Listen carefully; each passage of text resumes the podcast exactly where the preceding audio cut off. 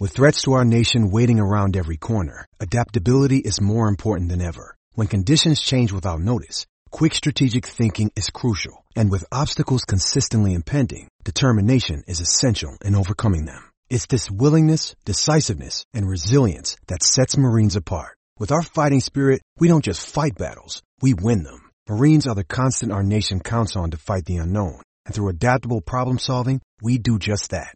Learn more at marines.com. Okay, round two. Name something that's not boring. A laundry? Ooh, a book club.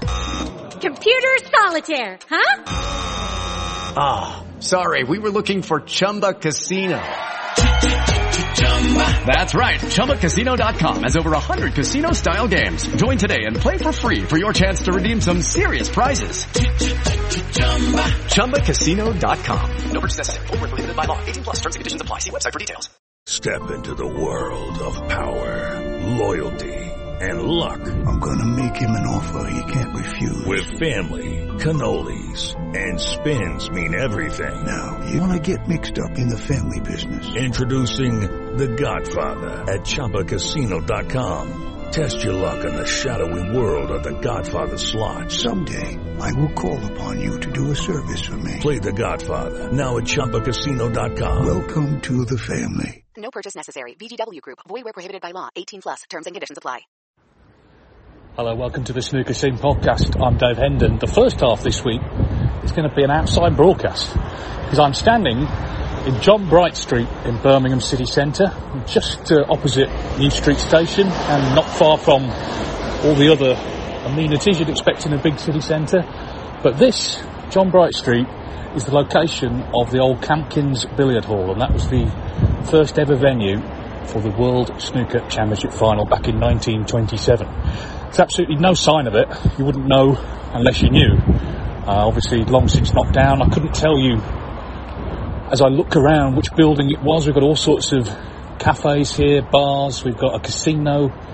It's the site of the Alexandra Theatre and uh, the Victoria Pub, which is a well-known pub in these parts. But absolutely no sign of where Camkins Hall was.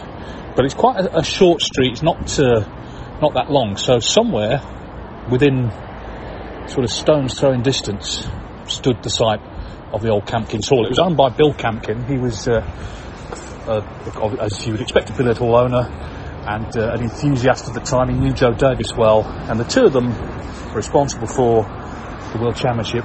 Well, starting, and also, of course, the continuity that we now have. They uh, went out and bought the trophy, for example, using half the entry fees that's still presented to this day. Bill Camkin was an interesting character because uh, off his own bat he actually produced a rule book which was slightly contradictory to the official rule book of snooker that existed back then. For example, he had uh, he introduced four four points for a foul, which didn't exist. Uh, it was actually one point for a foul in the early days. Uh, but Bill Camkin, he was uh, in his early 30s, back in uh, the 1920s, and he also refereed the final. So he's very much in the thick of things, not only using his own his own billiard hall for the event, certainly for the final, but also involved as a referee.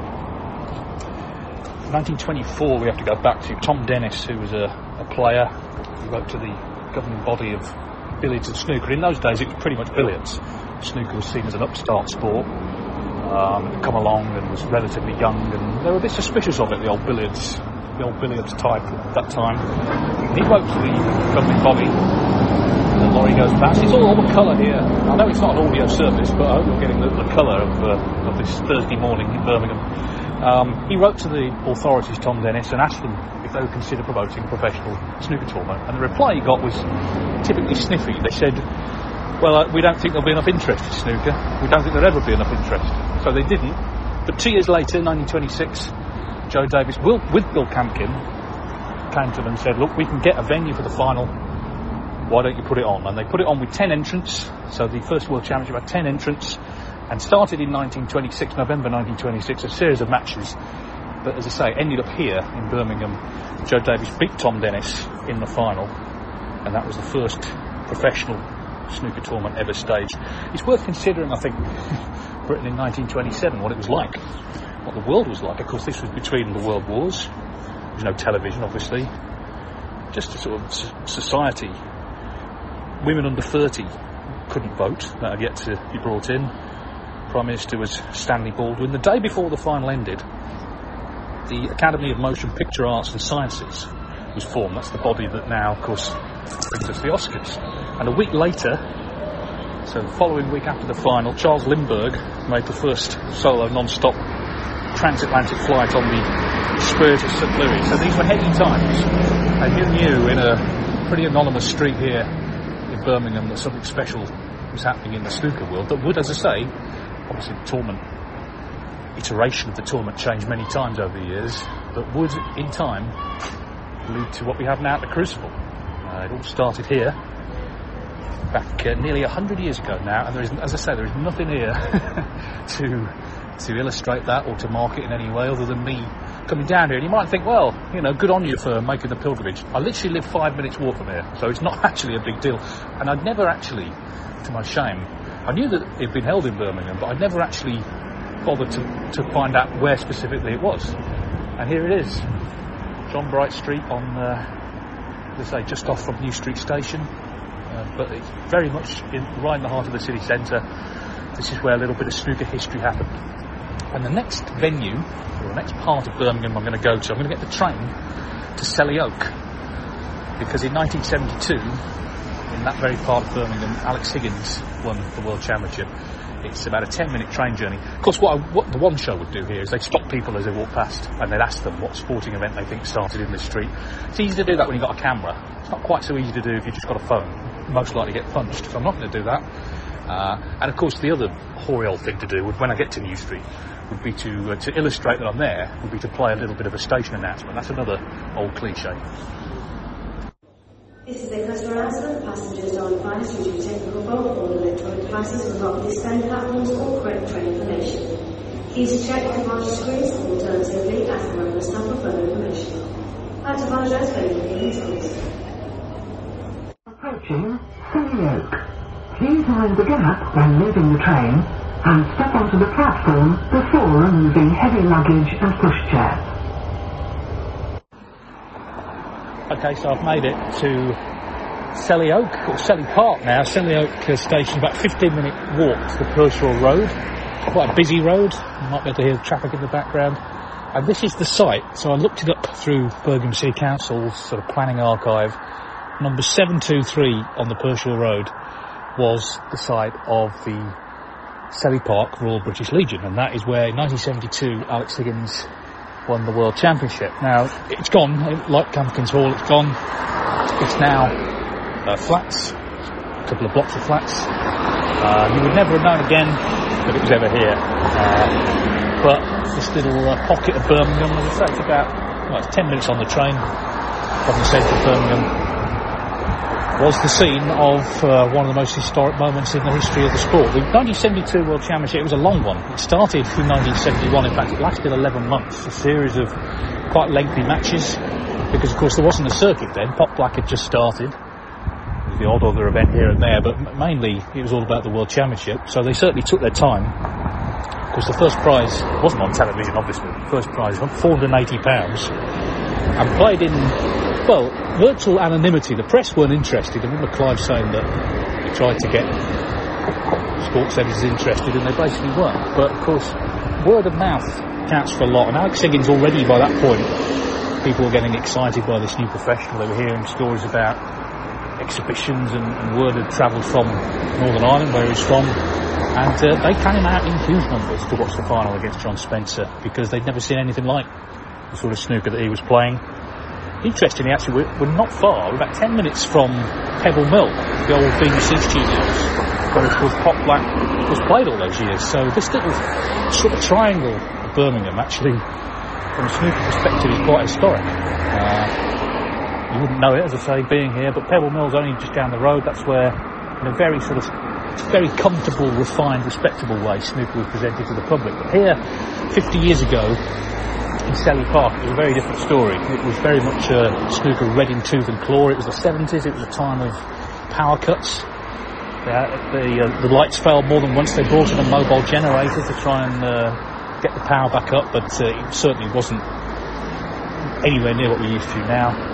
Uh, and such was the demand for from the public. Of course, they had to. It's the old story, but it's true. They used to turn over the beer crates to use them as seating, and uh, snooker had never seen anything like it before. And of course, as I say, sports said you just had to sort of sit up and take notice because if the public are interested, they have to be interested. And Clive reported for BBC Northern Ireland and various newspapers on uh, the ultimate triumph for Alex Higgins. Worth thinking about again, Britain 50 years ago, 1972, Prime Minister was Ted Heath. Richard Nixon was about to win a second term in the White House. It was the year of Bloody Sunday. It was the year the Godfather film was released. Bobby Fischer became world chess champion. It's the last trip to the moon through Apollo 17. And of course, there are only three British television channels, and snooker was only just starting to make an impact. But because of Alex Higgins, because of what happened here on this very spot 50 years ago, again, snooker became big in the public consciousness, and we are where we are now. In terms of where we are now, I can tell you in terms of what's around what was the old British Legion, we've got a surgery, seven part surgery, there's a little local store, a post office, there's a petrol station, uh, a BP garage with a little coffee shop sort of bolted onto it, uh, Marks and Spencer sort of food station, as it were, bolted onto it. And other than that, it's residential. The walk from the station was interesting because first it was quite run down actually, and then suddenly you turned the corner and you're into suburbia. And it really was uh, very leafy, lovely houses actually. So it's a bit of a sort of mixed area, I think, economically. Um, but that's true of any uh, of any big city, of course. Uh, it's hard to picture exactly what it was like 50 years ago. They stayed down at the uh, the Strathallan Hotel, which is on the Hagley Road. And John Spencer, uh, before one session of the final, because the power cut, got stuck in a lift, and there was no dock in the frames then. They just had to had to wait for him to turn up. But anyway, it's been nice to see it, even though ultimately there's nothing to see. But it's nice to actually just come and pay homage. And uh, again, no one around here really appreciates the significance of this very spot where I'm standing. My next uh, part of the journey, I'm on my way back now, home, but on the way I'm going to stop somewhere which is quite special to me. Okay, so this is the last leg of my odyssey around snooker history of Birmingham. I did actually go past Pebble Mill. There's not a lot to see there now that tells you it was ever TV studio. It's, uh, I'm not quite sure what it is. It's some sort of uh, medical facility, I think. There is a plaque up outside to, to say it was once the BBC studios, but uh, no mention of Pot Black. But anyway, I'm now on the Hagley Road. I'm standing opposite what is now a small hotel, but back uh, 23 years ago, I walked through the doors of the snooker scene office. This is where it was, 202 Hagley Road. Um, and they've been there a number of years. Uh, and uh, that was kind of the start of my journalistic career. I had worked previously for the WPBSA for about 18 months, but in terms of freelance journalism in snooker, that's where it began. Uh, there were three rooms within the office. Our secretary had one.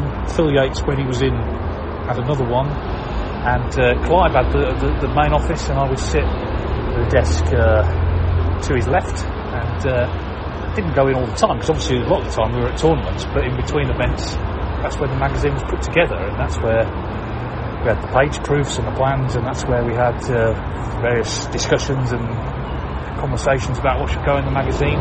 Uh, and yeah, it was uh, quite an education and um, quite an experience to to be at Clive's elbow as he as he put it together. And of course, in the early days, before sort of it went digital, it was all had to be laid out, you know, on the uh, on the printing presses. It took forever to kind of go through it and to put it together. And at that time, I'm going to talk about snooker scene when I get indoors, when you can probably hear me properly. So that time that Clive gave over to putting that together every month was uh, absolutely extraordinary. And uh, so much that happened here. We left uh, eventually um, to a smaller office, and then in, in, more recent times, particularly during lockdown, Clive essentially been his office has been his house. Uh, but this is where it happened. It's not again, you know, you wouldn't know that. No one would know that going past. As I say, it's now a hotel. Life goes on, but uh, quite a special place for me. I used to get the bus up the Hagley Road uh, to come to this office, and uh, it's kind of sad to think that the magazine looks like it's well, certainly the iteration with Clive as editor it has come to an end.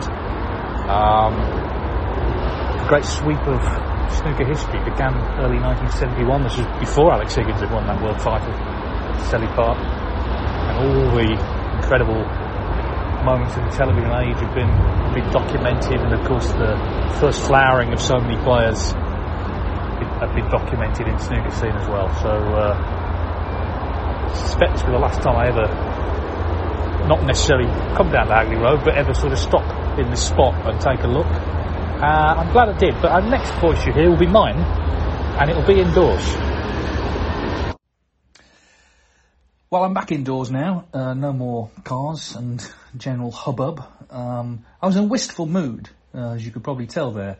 And uh, literally, as I walked through the door when I got home, because this was Thursday, the uh, the news came through that the Queen was seriously ill and, of course, passed away later that day. So, you know, talk about end of an era for snooker scene, end of an era for the country, and uh, always when these things happen, it's a time to reflect. And my reflection, really, on my little trip around Birmingham and indeed the whole sort of situation with the end of the magazine is snooker does not do enough to honour its own history. It's a sport that is obsessed with nostalgia. We're obsessed with the good old days, and that is mainly rose tinted stuff. I always say to people who say, you know, the, the good old days, of the 80s, actually sit down and watch a whole match.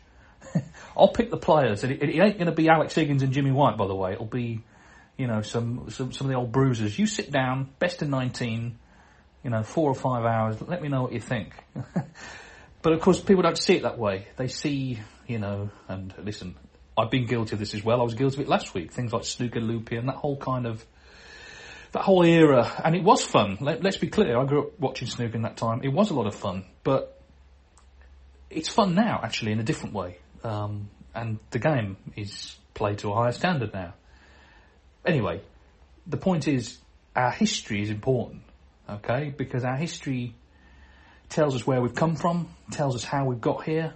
There used to be the Crucible, uh, the Heritage Room, by, run by Roger Lee, who's a, a snooker and billiards historian. Great guy, Roger, and it was a very interesting room. It had lots of really old stuff, you know, sort of going back years and years to even before when snooker was invented. And Roger, in the end, I mean, he was very popular with people at the Crucible, but he had to make way because the sponsors changed and they needed the room. And as people know, it's very cramped at the Crucible. There wasn't actually room for that. But we don't have, for example, a permanent museum. It's something I know Jason Ferguson from the WPBSA, is hoping to, to do in the future, one of those projects he'd like to get off the ground. Myself and Hector Nunns uh, wrote a, a, long history of snooker for the WPBSA website, which uh, you can go and read. But in general, we don't actually uh, respect the history of the sport. And it just occurred to me walking around these sort of fairly sort of nondescript places this week. Wouldn't it be great if there was a plaque just up on, on John Bright Street to, to say that, you know, here once stood Camkins Hall, the venue for the first ever World Professional Snooker Championship final, or where Alex Higgins, you know, won that title 50 years ago if there was just a plaque to acknowledge that. And there's lots of places around the country because there's been venues that have come and gone, been knocked down, all sorts of places where things have happened. I mean, you look at Preston Guildhall, so many things happened there, but the last frame ever played there was Ronnie O'Sullivan making his 1000th century, another piece of snooker history. So I don't know, obviously, how practical that is to to even arrange such a thing, but we need something to to honour the history of the sport. And of course, you know, you can make it more relevant and more modern. You can have just maybe an online interactive map of, of the world where you, okay, this is where the Nunawading basketball stadium, this is where they had the World Championship in 1973, etc., etc., etc. The point is, we don't acknowledge history. We're obsessed with nostalgia. And really, I think it would be nice if that, if that changed and if we could actually because as I say, I've been living in Birmingham for years. I had no idea. Literally five minutes walk from where I live. That's where that that venue was. That snooker club where they played, billiard hall it was, where they played that uh, that first ever final. On snooker scene, just to clear one thing up, Clive has stepped down as editor, but he was also the owner of the magazine. And this is why when people say to me, "Oh, you should take over," it's not it's not as straightforward as that. Clive is he's closing the magazine because it's no longer financially sustainable to keep it going. So it's not a question of just getting a new editor. Someone will need to take it over. They'll need to buy it and run it as a viable concern themselves. I know he's had some interest in that, but obviously, um, if that did happen, then quite rightly they would have their own editorial staff, and you know, good luck to them on that. This podcast continues, by the way. At some point, we may have to change the name of it um, if there is another iteration of Snooker Scene. But as far as I'm concerned, that's my time with the magazine is over. Um, and it's uh, it's sad in a way. Everything ends though. We've seen that all round this week, haven't we? Everything ends. Um, I think Clive can be very proud of his contribution. Um, the magazine, when he started, it had two main functions. The first was to report the game, and of course, this was before the professional game really took off. Began in 1971. As the circuit started to grow, obviously there was more to report, and in the in the pre-internet age, that is the the record there of the sport. The other side of it was to report the administration of the game, and that became more and more relevant as money came in and various characters became involved in trying to control snooker, trying to steer the way it was run. Clive was right there at the centre of the storm, reporting all of that. If you read his book, Black Farce and Cue Ball Wizards, um, it sort of lays it all out there. It's, it was quite tumultuous, but in the end, of course, he did get what he wanted, which was stability and investment and a more professional course being steered. It's not all perfect by any means, but it's far better than it was. And so many of the things he campaigned for ultimately happened. And in a way, that's why snooker scene, I suppose, declined in the end because those two functions it had, the first in terms of reporting the game, so much of that was available elsewhere through the internet age. And in terms of the administration, there was less to kind of get riled up about, to put it bluntly. There was less to be angry about, there was less to campaign about. So I think the twin functions of snooker scene maybe became less relevant as the years went on, and also the reality is people um, less and less bought printed magazines. Clive was 85 uh, last week and deserves to enjoy a retirement now. I'm sure that you know he can't switch off from snooker. That's that's for sure. But he doesn't need to be doing this every month. And uh, but it goes back to what I said about the, the sort of plaques and the history of the sport. I've actually I've written to World Snooker Tour and asked them to consider naming one of the trophies in Clive's honour. We do this with other people in the sport. Of course, the home nations for, for legends like Steve Davis, Stephen Hendry, Ray Reardon, Alex Higgins. The Masters Trophy is named in honour of Paul Hunter, who won it three times. The German Masters Trophy is named in honour of Brandon Parker, who was the promoter responsible for taking snooker to Berlin. So this is something we've done with other tournaments. I think it would be, it wouldn't cost anything. That's the first thing to say. And I think it would be just a nice way to remember somebody and honour somebody who has been very, very significant in our sport. And I'm very grateful that they are going to discuss it. Where where it leads, we'll see. Obviously, sponsors maybe will have something to say about it, and all the rest of it. That's you know, not for me. But I, I am grateful that they're going to dis- discuss it, and it's something that I've thought about for other people in the sport as well. I mean, you know, there was an opportunity when 20 years ago now, 2001, the Joe Davis centenary. They could have, you know, why not rename the World Championship trophy after him because he was obviously a very very important figure. But anyway, that's not not in my hands, but in general, um, and the kind of theme I think this week is that the history of the sport is important, and we should do more to honour the history rather than get sort of caught up in nostalgia. Because history, I suppose, if you want to look at it in a sort of simple way, history is fact, whereas nostalgia so often gets caught up in memory, which is often false memory of how things actually were. It's not the most upbeat episode, I, I, I get that, but anyway, uh, I did find, I was looking, uh, because Clive has written many books, and one of them was the Embassy Book of World Snooker, and we were talking about the early days of snooker, and uh, of course everybody, we, we, mentioned last week the Colonel Neville Chamberlain, who uh, is credited with inventing snooker, but here in this book there is, well, a little, a little uh, section with the headline Alternative Theory, and this is quite interesting. I'll read this out. Says, although Neville Chamberlain was always generally has always generally been credited with the invention of snooker, the theory inconveniently ignores a poster dated 1869, which still hangs in the snooker room at the Garrick Club in London. It describes the rules of Savile and Garrick snooker, which confirms that some form of billiard table game featuring several coloured balls was being played in the 1860s. Chamberlain may either have been copying this or introducing a variant of his own on the day that he introduced snooker to the officers' mess of the Devonshire Regiment in Jubbulpore, 1875. One of the Savile and Garrick rules might, if reintroduced, enliven some of the more tedious matches of today. In the event, of the, in the event of the yellow, in the in, I'll have another run at that. It says here, in the event of the yellow ball being involved in a foul stroke, the rules state, it's custom for the watchers to cry out the word bollocks. Well, that would certainly uh, that would certainly encourage crowd interaction if that was brought back. But anyway, uh, the, the, the, the nub of that seems to be that ne- Neville Chamberlain may actually have just stolen the, the, the whole concept of snooker from something else. We don't know if that's true, and he's not here to defend himself, so we'll let it go. But anyway, that's uh, the Embassy Book of World Snooker. Now then, uh, well, on on the closure of the magazine, we had a couple of uh, messages here. Simon Biggin, he says, "What devastating news to hear the snooker's Bible, snooker scene, is to be no more, with its last publication being September. What can I say? It's sad and perhaps understandable, as I understand not only the rising costs but Clive's recent ill health. I want you to convey to Clive from me, and I'm sure the many thousands who enjoy this magazine, a heartfelt thank you.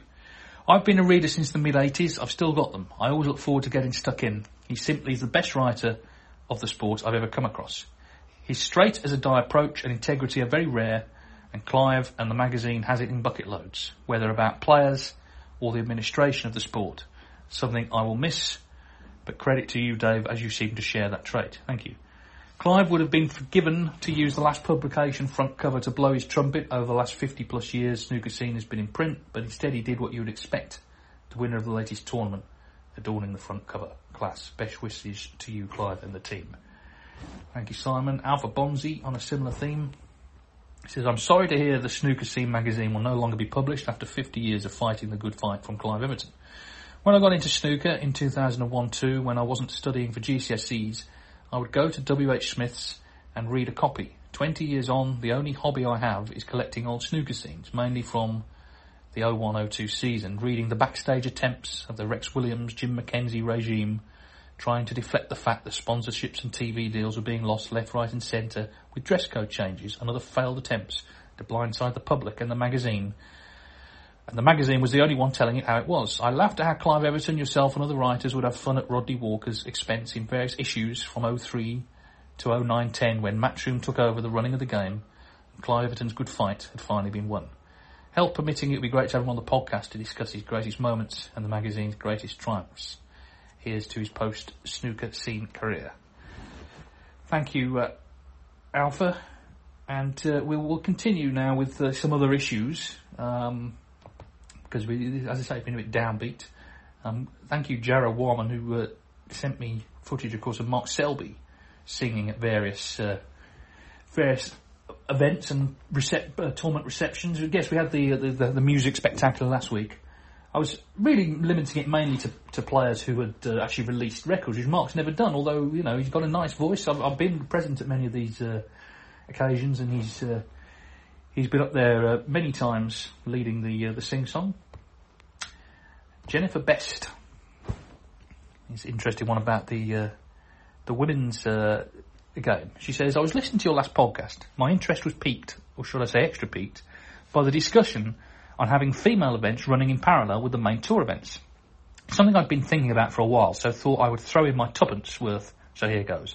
Whilst the four tour cards being allocated to the players from the women's tour is definitely a step in the right direction, I feel the four players receiving those cards carry a lot on their shoulders. Not only are they dealing with the pressure of being new pros, but they're breaking down barriers and having to explain their presence in a way others don't. To me, there needs to be more initiatives which act as a stepping stone between the women's tour and the main tour, rather than just throwing them into the lion's den. The mixed doubles will hopefully do that in part, but I think it would be beneficial to see more of the females playing each other. With that in mind, I was wondering whether it would be an idea to have an all-female group at an invitational championship league.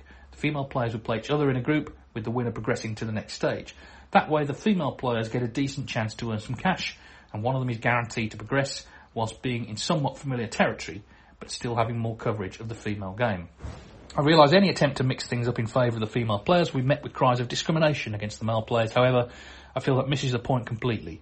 Even without getting into a discussion about inequalities, any reasonable fan or player must admit that a better balance can only be good for the sport, especially as women's sport in general gains more momentum. I'm no expert, but surely a better balance means a, bro- means a broader fan base, which ultimately means more money for the game. It's a shame that snooker, as one of the few sports where different genders can compete against each other, hasn't capitalised on this to date. Well, thank you, Jennifer. Um, on the specific point, the Championship League invitation version, um, if it was an all-female group, obviously you'd need seven players. Now, there's only actually four on tour. And the other thing is, I mean, that would create a few waves, I think, because that event is for, well, it's the, based on the rankings. So there's 25 players get in it. So in theory, the top 25, and obviously, if some of those don't take their place, we go further down the list. So it would be a big step to uh, have a have a group outside of that because obviously there's going to be players there for. I mean, you'd have to be the first group as well to guarantee that all the women are in it. So effectively, there's going to be seven players there who are not going to get in that tournament. So there's things like that which would have to be balanced. Um, whether it, it could be done under a new event rather than an existing one. But what you say is right, of course. You know, the the more different types of people are seeing playing snooker, the more its appeal will broaden out. It's clearly um, just self-evident. Um, and uh, yeah, I think the mixed doubles will be very interesting um, on that score. It's of course coming up very soon. Um, and if that goes well, then you know may well be more initiatives along the lines of what you're suggesting. Now we have an uh, email from Ryan Bartle. I just want to say to start by I'll start that again because that's not what he wrote. He said, he said, I just want to start by saying how much I enjoy listening to the podcast. Like some of the people who have written in, I started listening during the first COVID lockdown and have remained an avid listener ever since. My question is about whether you think snooker should be considered a sport, or as some people I've spoken to suggest it's more of a game. Not that these things are mutually exclusive. The reason I ask is that some people seem sceptical of the idea that snooker and other bar sports such as darts qualify as genuine sports. My view is that snooker very much is a sport. Some object that a person does not need to be an athlete in order to be a professional snooker player. This is true, but if athleticism is the main criterion of whether something is a sport, other sports, such as golf and bowling, would presumably fail to make the grade.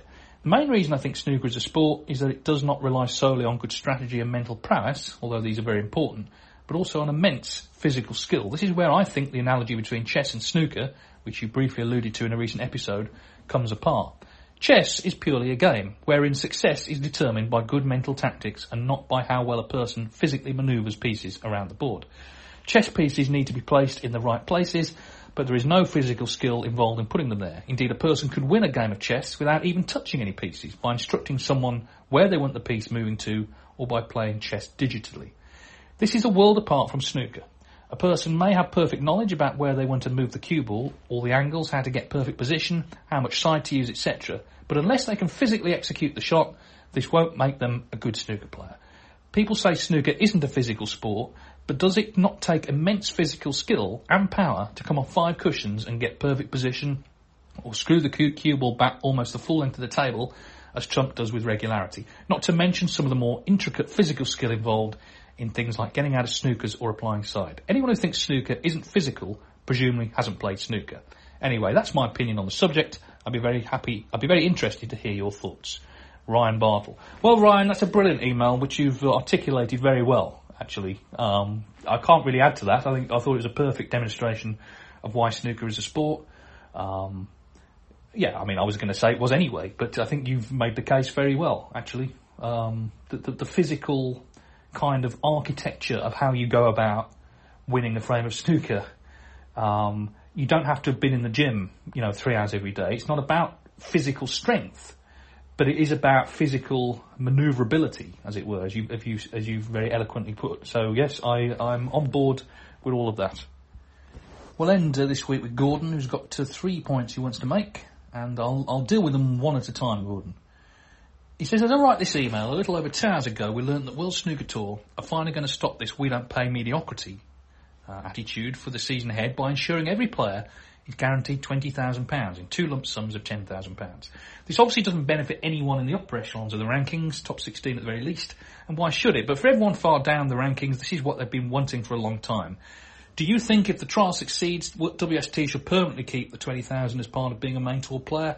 Obviously they would have to put in some changes, but it would mean there would be no real need to move prize money further down the early rounds. Players who can't win first round matches would at least get their travel, accommodation and similar expenses covered, but fall off the tour, which is the best of both worlds, in my opinion.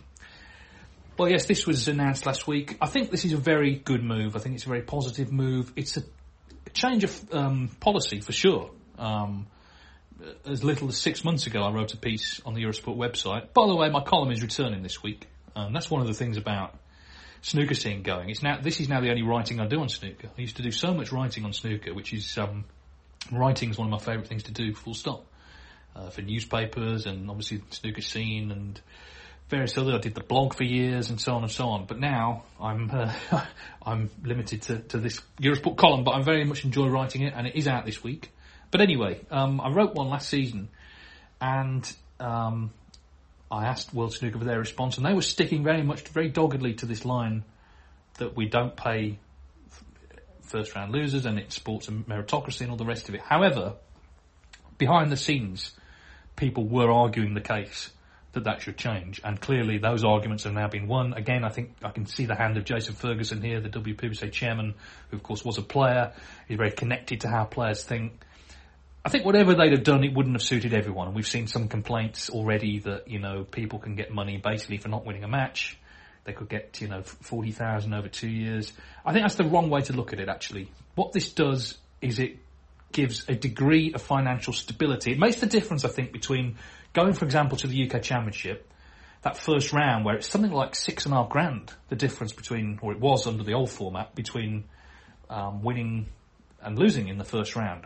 And for so many people, the pressure when you've got a mortgage to pay, you've got bills to pay, you've got to live your life and feed your family and all the rest of it, the pressure is huge, clearly. It's already a difficult game to win anyway, but with that extra pressure, it's almost unbearable. So at least now, if you've got that guarantee of the 20,000, you're not solely focused on how am I going to pay my bills. And hopefully what this will do is encourage more people actually to stick with snooker. It's got to be a help to the, to the non-British players who, of course, so many of them are at a disadvantage because they have to come to Britain to play in the qualifiers. They don't all get funding.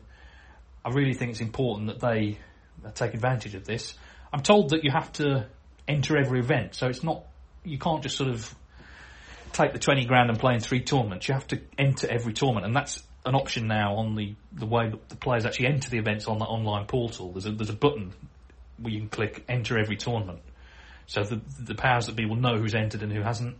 But I think it's a positive, yeah. And I, I think the question here is, will it continue? I think it, it would, well, what would be the reason for it not to continue, other than purely financial, of course, because it's going to be potentially a big outlay. It's not just, it's essentially a loan, because if you earn, if you earn money, you have to, it gets deducted from it. So if you earned, for example, 21,000 in prize money, you know, you would get the 20,000 loan, but you, but you would have effectively have earned a thousand pounds.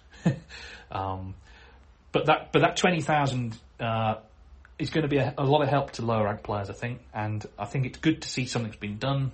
Whether it, we'll see in the span of time whether this is the right approach as opposed to paying prize money or paying a certain expenses each tournament. We'll see. But they've done something. They have listened. They've done something. And I think that that should be applauded.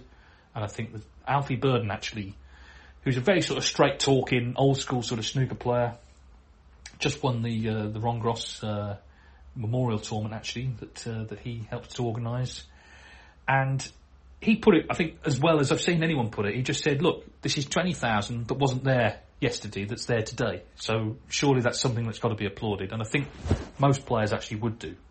There's always going to be people who try and find fault with these things, but I think this is a good step forward, and I think that it's good to see that there's an acknowledgement that people are struggling and that they can be helped.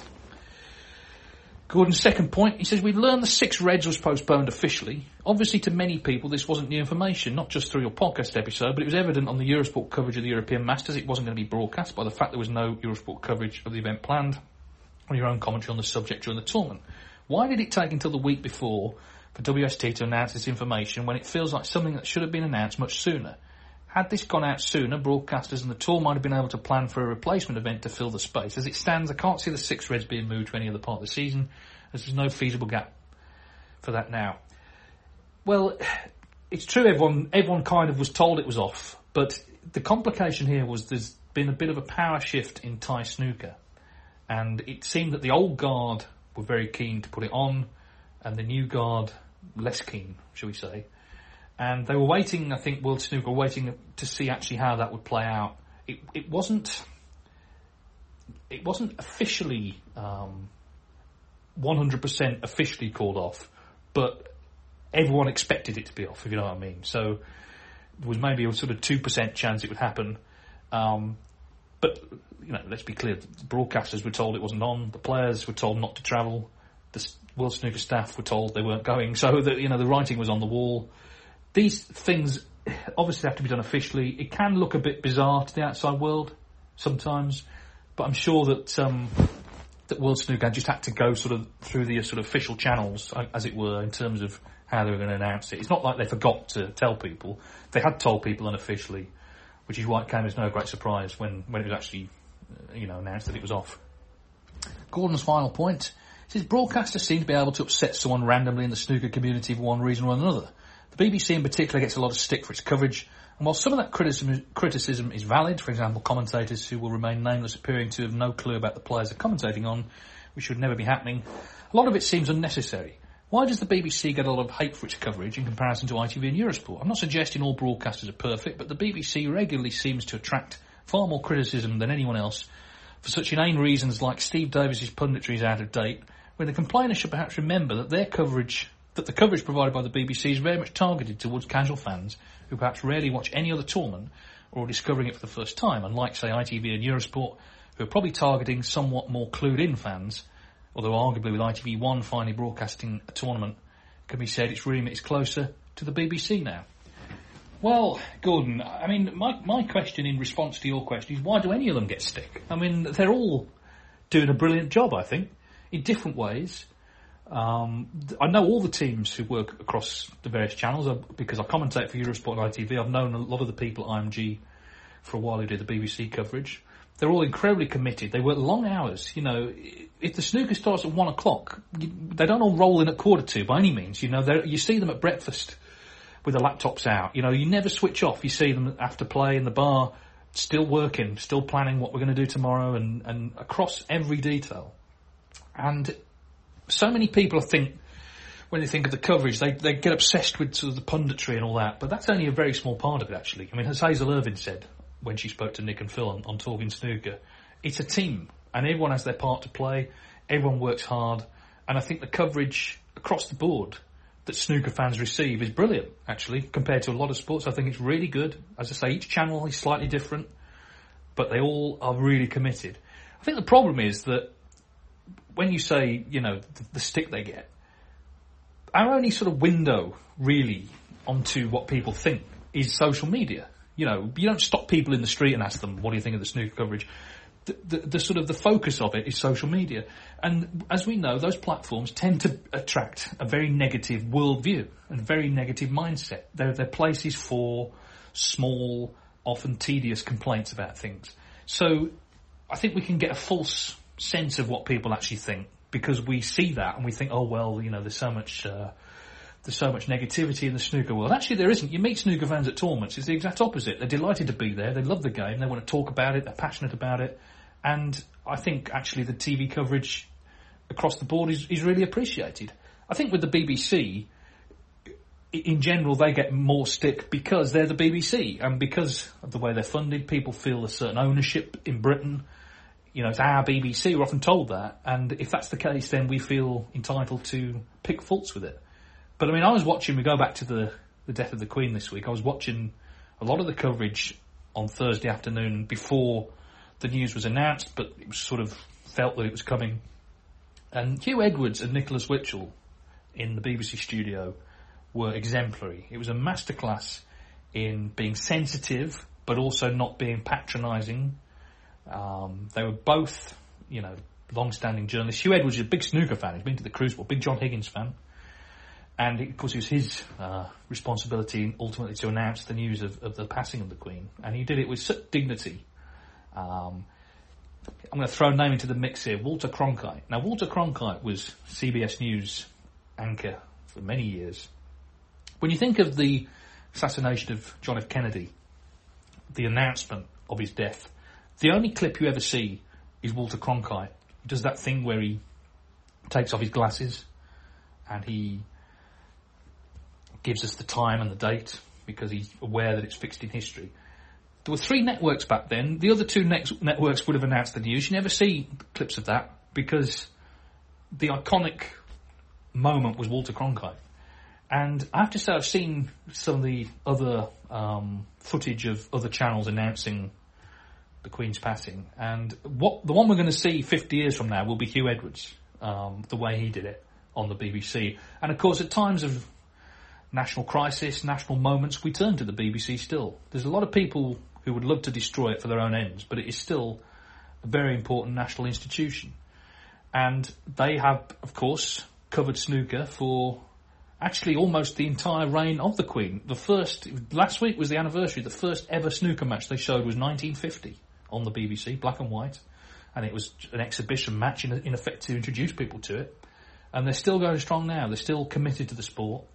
And that's something that I think uh, they should be applauded for. So, in my view, and I am biased because I work for two of the three broadcasters you mentioned, but I think they do a great job. I've seen the work they put in, the effort they put in, and I think the fact that snooker still attracts such great viewing figures is testament, yes, of course, to the players, obviously, but also to the way that it's broadcast.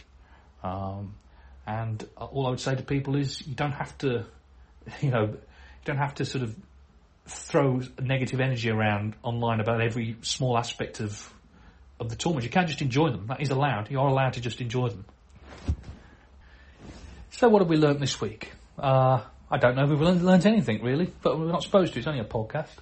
Um, but to, to just recap the main sort of message, I think snooker needs to find a way to honour its history a bit more, um, and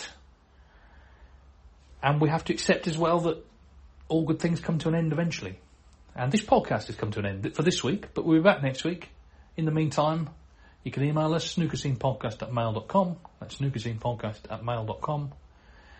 Uh, we are proud members of the Sports Social Network, and we will return for more very soon. But for now, as we always say, goodbye bye. Sports Social Podcast Network. Lucky Land Casino asking people what's the weirdest place you've gotten lucky? Lucky? In line at the deli, I guess? Aha, in my dentist's office. More than once, actually. Do I have to say? Yes, you do. In the car before my kids' PTA meeting. Really? Yes. Excuse me, what's the weirdest place you've gotten lucky? I never win and tell. Well, there you have it. You can get lucky anywhere playing at LuckyLandSlots.com. Play for free right now. Are you feeling lucky? No purchase necessary. Void where prohibited by law. 18 plus. Terms and conditions apply. See website for details. Okay, round two. Name something that's not boring. A laundry? Ooh, a book club. Computer solitaire, huh? Ah, oh, sorry. We were looking for Chumba Casino. That's right. ChumbaCasino.com has over 100 casino-style games. Join today and play for free for your chance to redeem some serious prizes. ChumbaCasino.com. No purchase necessary. Full prohibited by law. 18 plus. Terms and conditions apply. See website for details.